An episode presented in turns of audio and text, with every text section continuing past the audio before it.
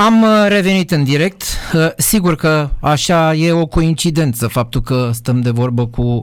Am stat în dimineața asta cu doi olteni după, după domnul Țiclanu și domnul Neagoie, dar cu domnul Neagoie despre un alt subiect. Bună dimineața, domnule Neagoie!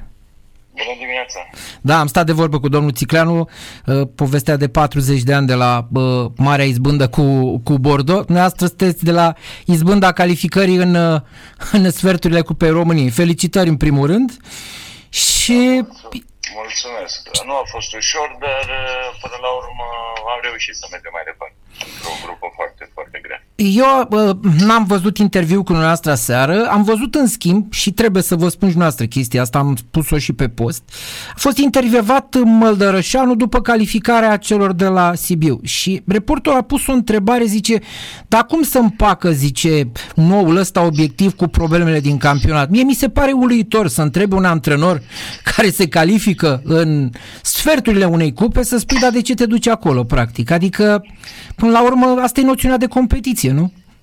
Sigur, sunt două competiții, mă rog, diferite. Cupa României este separată de prima ligă, de Superliga, unde nu stăm foarte bine în, e adevărat. în clasament, dar cred eu că puteam fi mult mai în față. Din păcate, punctele arată altceva, dar cred eu că merităm să avem minim 6-7 puncte în plus dar asta este situația. În schimb, Cupa României, cum am spus de la început, am tratat foarte, foarte serios această competiție. Ne-am dorit să mergem mai departe, am reușit.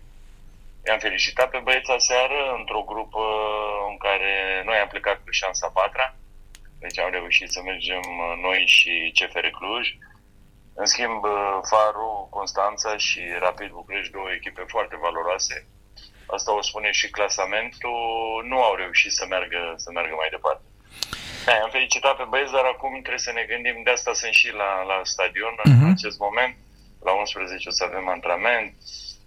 Acum pregăteam împreună cu staful antrenamentul. Jucătorii care au probleme, vom vedea cum stăm, pentru că duminică iarăși ne așteaptă un joc foarte important și sper să trecem cu bine.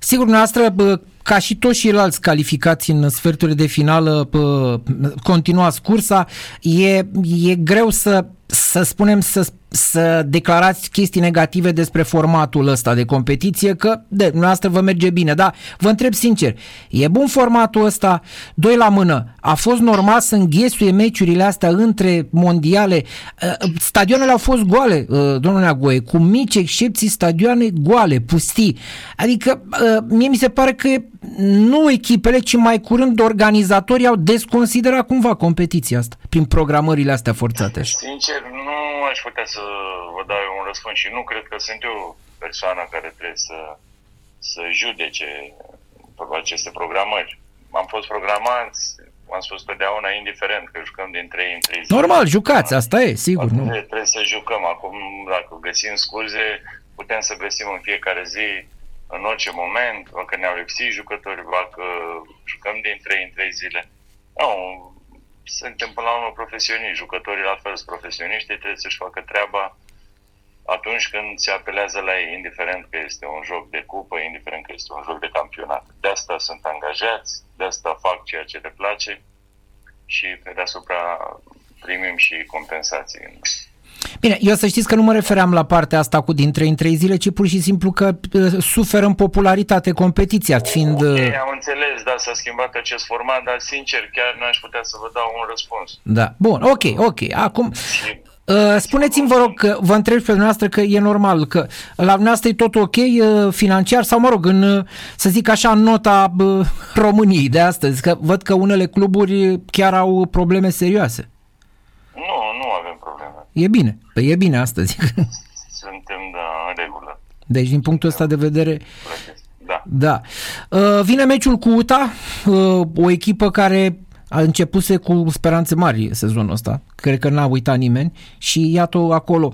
E un campionat uh, imprevizibil, campionatul României? Da, pot să spun că este echilibrat. Uh-huh. Pentru că ați văzut rezultatele echipe care au fost, mă rog, așa, coada clasamentului au reușit rezultate foarte bune cu echipele din, din față. Și în continuare vor fi, vor fi surprize.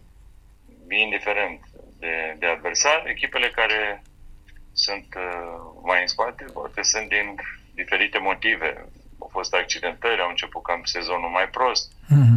dar uh, ați văzut, este un campionat destul de echilibrat. Uh, o ultimă întrebare sau două, depinde cum continuă discuția.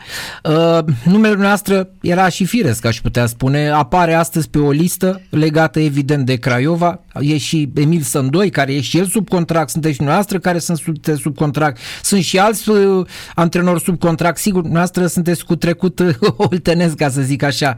V-ar tenta o nouă experiență la Craiova? Nu, eu sunt foarte oltean. Știu că sunteți, dar încercam așa să... Păi știți foarte bine care este, mă rog, istoricul meu, așa că m, n-am ce să comentez în acest moment. Eu sunt angajat la, la altă echipă. Sigur, universitatea, universitatea totdeauna a avut un loc special în, în inima mea, dar în acest moment nu am ce să comentez pentru că am avut meci aseară, am văzut și eu la știri ce s-a întâmplat, Rădoi și-a dat demisia, dar atât, nimic mai mult. Da, va, așa, v-a surprins uh, plecarea lui Rădoi? Sincer, nu m-am gândit uh, absolut deloc.